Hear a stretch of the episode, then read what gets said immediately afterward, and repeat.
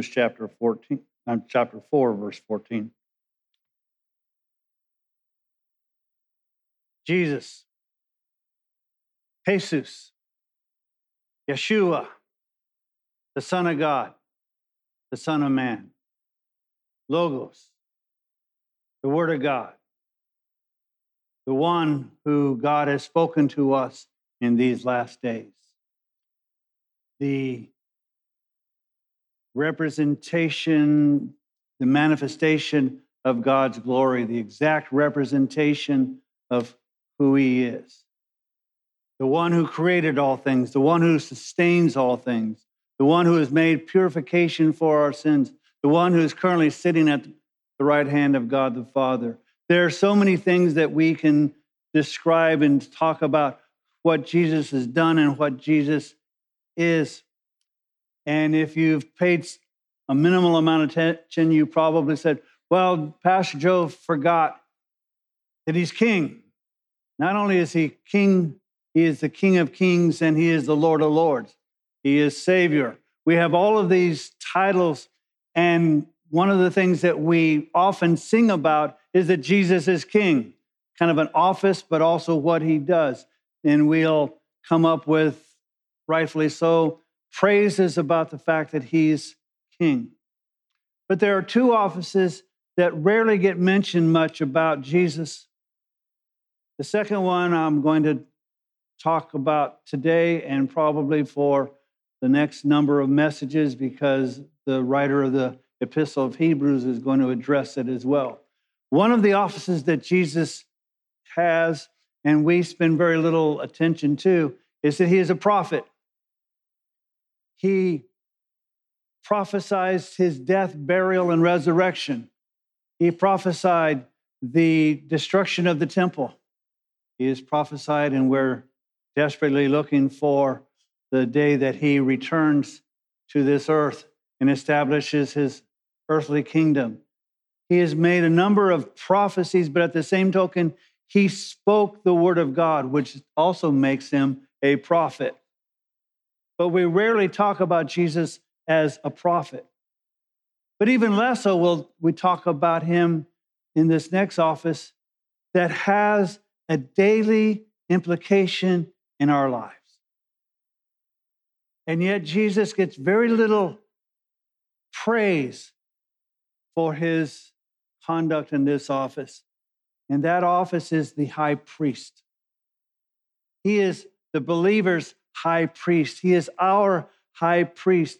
And because we're those who are Baptists or Reformed, we don't think much of priests. About the only time we ever talk about priests is the priesthood of the believer. That i don't need a priest i'm my own priest or whatever. But jesus if you will is our high priest.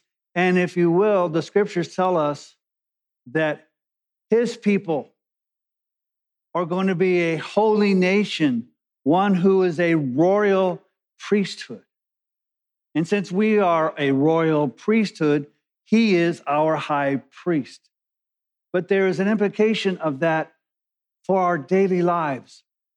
And so, if you have your Bibles and you're looking at Hebrews chapter uh, 4, verse 14, it says this Therefore, which means because of what has gone ahead, be what we've been talking about. Therefore, since we have a great high priest, notice that we might have, or whatever, it is a bold statement. Therefore, since we have a great high priest, who has passed through the heavens, Jesus, the Son of God. Now, the high priest didn't pass through the heavens, if you will. The high priest, at best, once a year, technically twice a year, one time, entered through a veil that separated the holy place from the Holy of Holies. And he would go there twice through the veil, once on the Day of Atonement to offer sacrifices for himself.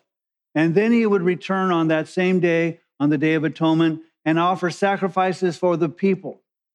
Because only the high priest was permitted to enter, and because there was great fear that God might not accept their sacrifices, they would put a rope around him and bells on him so that if they stopped hearing the bells, they said, now's the time to pull the guy out because we don't want to wait a year because he's going to stink. And so, but he would only go through the veil of the temple. Jesus, as our high priest, has gone through the veil of heavens. Well, what does that mean?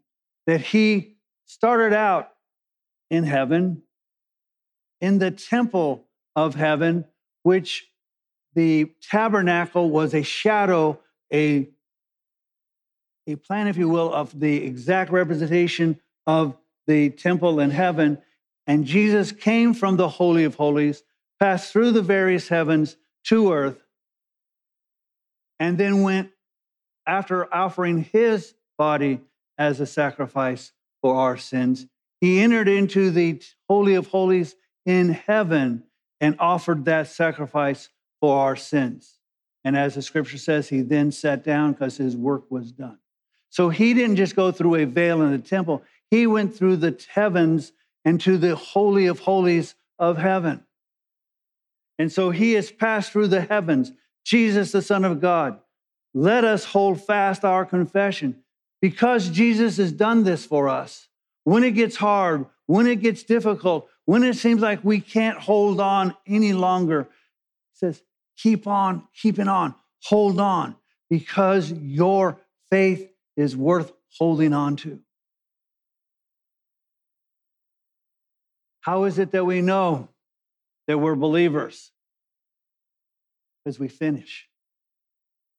We don't start good and then fall apart. You might, if we're in a hundred I always want, because I'm an old guy, 100 yard, but a 100 meter race. In a 100 meter race, you can have the best 90 meter time in the world. But if you stop, you didn't finish the race and you're not going to win. It is the only those who finish the race who will qualify to be winners. And the writer of Hebrews is encouraging us, exhorting us to hold on, I know it's difficult. I know it's hard. The world, even if we weren't believers, can be a very difficult place. But especially for believers when the world persecutes us.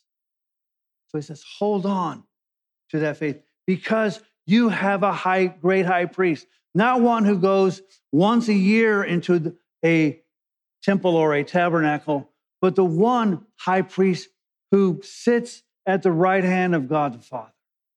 So hold on. For we do not have a high priest who cannot sympathize with our weakness. There is this thought about Jesus, if you will, that he came to condemn the world. And Jesus said the exact opposite I did not come to condemn the world because the world has already been condemned but he came to save the world. But he doesn't come and say, Well, I'm perfect, I'm God, you should do perfect things and be perfect people. He understands we are but clay. He understands our weakness. He understands our challenges. He knows. Not only does he know, he sympathizes with it.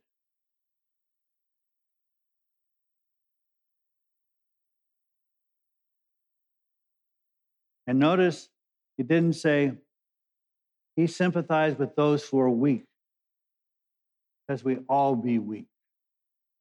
He sympathized with our weaknesses.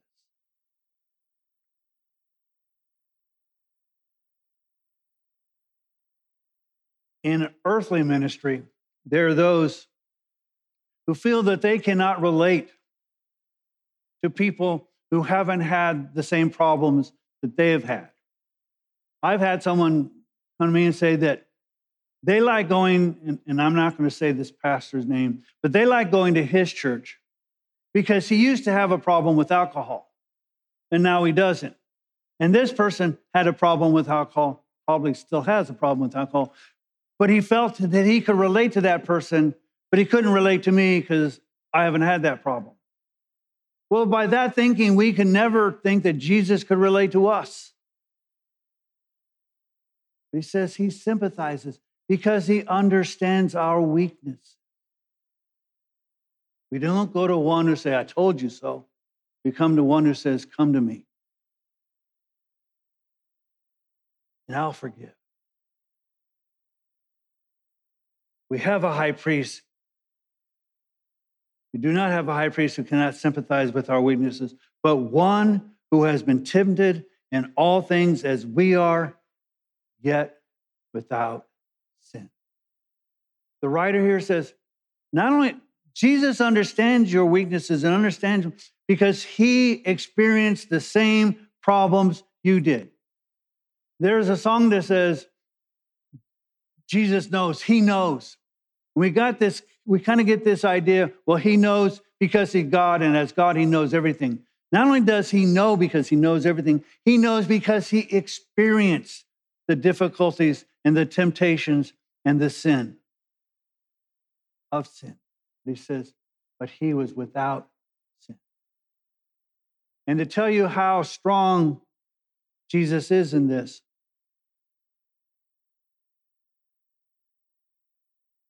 in the news today, there's this, it's been moved down to a tropical depression or storm or something, but it was a hurricane. And when hurricanes come on land, they usually wreck devastation. So I want you to picture, if you will, this super massive hurricane that comes on shore to a forest. And the violent winds blow and blow and blow, and every tree but one is knocked down by the winds. The strongest tree was the one who remained because it experienced the full force of the winds and remained. It would fall down when the winds got to 50, didn't fall down when the winds got to 60, didn't fall down when it got to 80, didn't fall down when they got to 120. It took the entire force of the storm and still stood. That's Jesus. He withstood the entire efforts of Satan to get him to bow the knee to Satan, and he refused. He was without sin. But he still sympathizes with us because at a slight blowing of somebody's speech, we fall. He takes on the full force of all and still sympathizes with our weakness. He is a great high priest because he's been tempted in all things. Not some things, not a few things, not a major, most things. He suffered and was tempted with all things, yet without sin. So he tells us who Jesus is. He tells us the office, and he tells us how awesome he is that he is our high priest and that he sympathizes with us, but still has no sin. But therefore, because of the fact that he is our high priest, because of the fact that he sympathizes, because of the fact he's without sin. Therefore, let us draw near with confidence, or as the, the King James says, boldness to the throne of grace.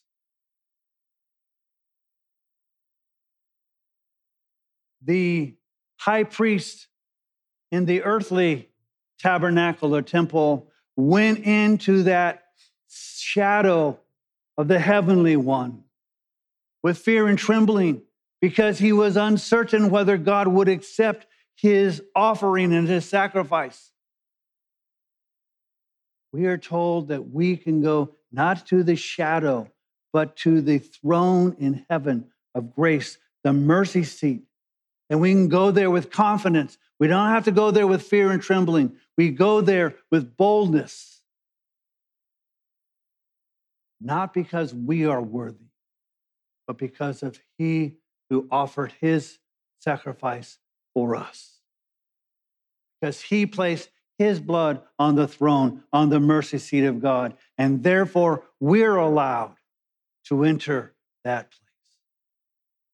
You see, all the priests of Israel could never enter into the Holy of Holies. only the high priest, only once a year. We are told we as priests can enter not the, the human one, but the heavenly one daily, hourly, and go there not with fear and intimidation, but with confidence to the throne of grace. Why? So that we may receive mercy and find grace to help in time of need. So, first off, we can go there with boldness and confidence, not because we're awesome, but so that we might find grace, unmerited favor.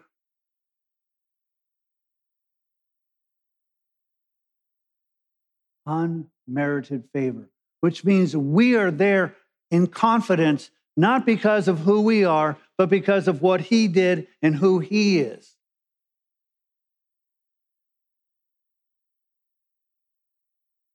I've heard people, and I've even sometimes felt it myself, is that sometimes we pray and we feel, we feel that our prayers don't get any further than the ceiling. And we think somehow God isn't hearing us and God doesn't care or whatever. First off, stop feeling and knowing what the Word of God says. And the Word of God says that if you are His child, if you are His, then you can go there with confidence, boldness to that throne room. Doesn't matter how you feel. And I want you, we're going to quickly go to one verse that I don't think is in your bulletins, and that's okay. It's in Revelation chapter 8. And it starts with verse 3, and it says this Another angel came and stood at the altar, holding a golden censer. Now, the altar he's at is the altar of incense. Now, in the tabernacle or in the temple, the altar of incense was the last item before the veil, where there would be an altar where they would put coal and other hot items and then place incense on them, and that it would fill the holy place with this incense. And they would go and daily do that and there would be the table of showbread and the menorah and those three items. But in heaven, you can check this out in your reading. In heaven, the altar of incense was placed in the Holy of Holies. So, this altar of incense in heaven is where God resides, if you will, where he sits. So, this is where this golden censer is and much incense was given to him so that he might add it to the prayers of all the saints on the golden altar, which was before the throne. Revelation is reminding us what Hebrews tells us that when you pray, it doesn't hit the ceiling, it goes to the throne room, it goes to heaven in the presence of God. And your prayers and my prayers and other people's prayers get congregated there, and they're before the throne of God. And if we're praying, it is a sweet fragrance that arises to.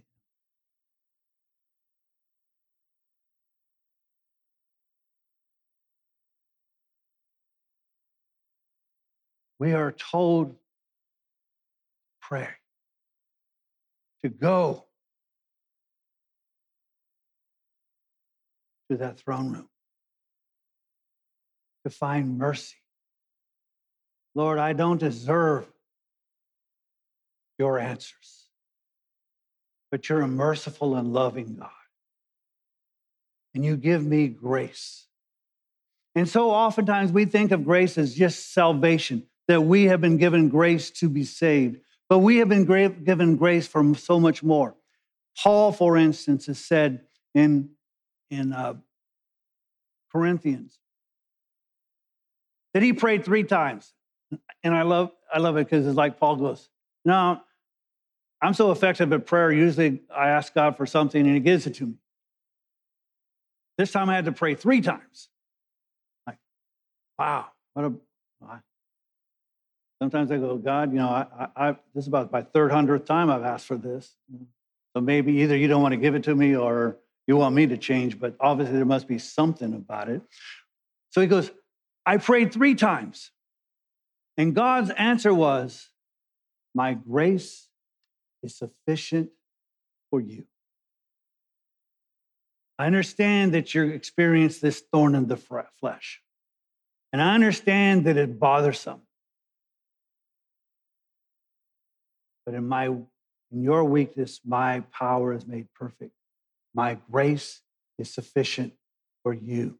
So when we go to God in prayer, He may answer and say, I'm going to remove it, or I'm going to do it, I'm going to whatever. Or He may simply say, My grace is sufficient for you, so that we might find grace to help in time of need.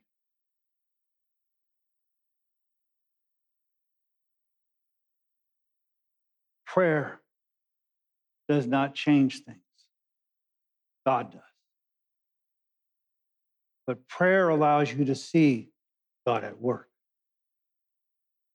Prayer allows you to see God strengthening you so that his power is made perfect in your weakness. It is a mechanism to talk with God. It is a mechanism to have God talk with you and to see what he is doing in your life or the lives of others. Or maybe he's chosen not to move because it is his plan not to move. But by going to that throne room, we find grace and mercy.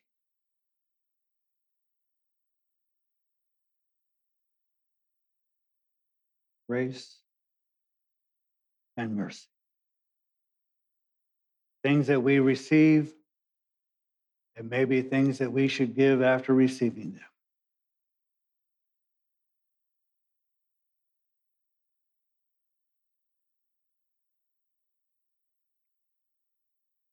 So, because Jesus is our high priest, and because he can sympathize with our weaknesses, he has allowed us, as average people, just average Christians,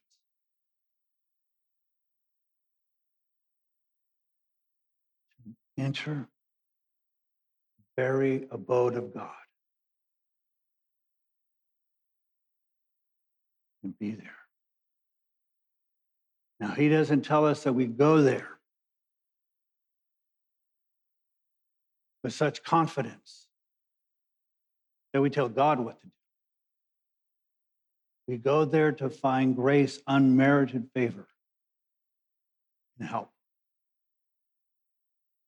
So we go to the throne room understanding that the Father is the God of gods, the Lord of lords.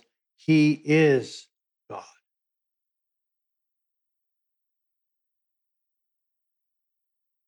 And sometimes we need to be reminded, like Job was when we're busy trying to tell God what to do.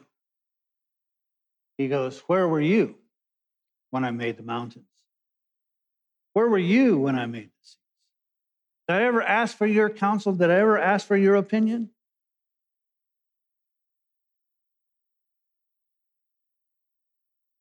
There's a joke that says if you want to make God laugh, tell him your plans. If you want to make God angry, tell him what to do. Because he's God and you're not.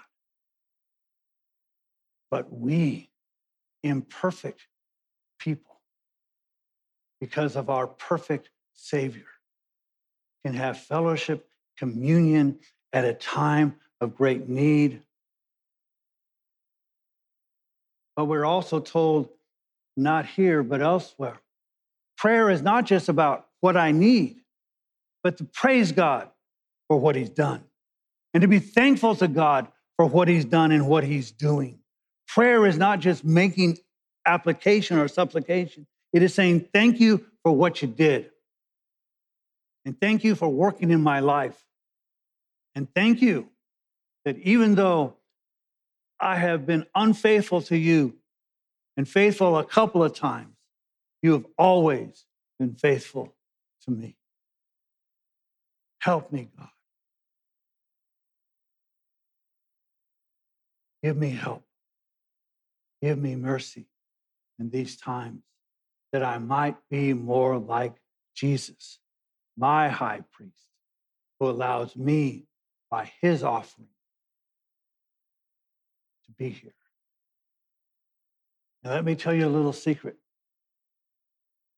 You see, the high priest in the temple or the tabernacle was there for a short period of time and then split.